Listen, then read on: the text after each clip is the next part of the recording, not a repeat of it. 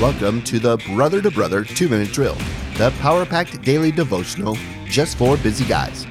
Today's passage in Matthew, Jesus shares another truth of who we are and the impact we have in our world. The question for today is Are you filled with the light of life? Matthew chapter 5, verses 14 through 16.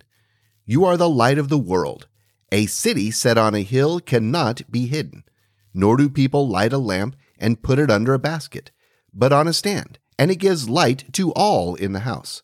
In the same way, let your light shine before others, so that they may see your good works and give glory to your Father who is in heaven. Jesus said in John 8:12, I am the light of the world. Whoever follows me will not walk in darkness, but will have the light of life. As a follower of Jesus, you have the light of life within you you also have a wonderful opportunity to let the light shine brightly in your everyday life. Two points that stand out to me are 1. Jesus gives us instruction to not hide or to intentionally cover up the light of life within us, but rather let our light shine before others.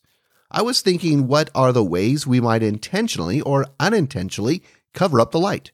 Well, we might do it by blending in with the world where our words, attitudes, and behaviors align with those who do not follow Jesus.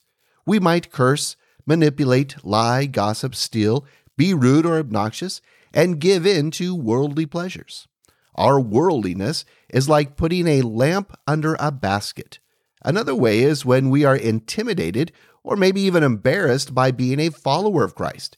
We don't want our coworkers, our softball teammates, or neighbors to know we are a Christian, lest they think less of us or think we are a wacko religious nutcase. Or maybe we are intimidated by those who share disdain for Christians with biblical beliefs and values. We don't want the confrontation, so we quietly keep that part to ourselves. The second point is that Jesus says, Let your light shine before others, so, and here's the point, that they may see your good works and give glory to your Father who is in heaven. Again, the phrase, that they may see your good works, is the key to being fully illuminated that the world will recognize. You are the light in your workplace when you are an exceptional employee and helpful, positive, and cheerful coworker. It doesn't matter if the work is your dream job, career vocation, side hustle, or not. You are the light of life in your workplace. You are also the light in your community. When you go about your community chores, shopping, banking, etc., do you treat everyone with dignity, respect, and kindness?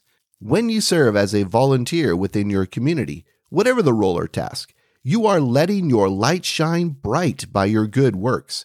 The opportunities are endless from reading to kids in schools, community building, or landscaping projects, feeding the hungry, serving in a shelter, mowing your elderly neighbor's lawn. Even the most cynical of Christianity will appreciate selfless service to help another without expecting anything in return. So, my brother, let your light shine before others. Thanks for listening. Be blessed. Stand firm. I'm Tim Kaditz, your brother in Christ.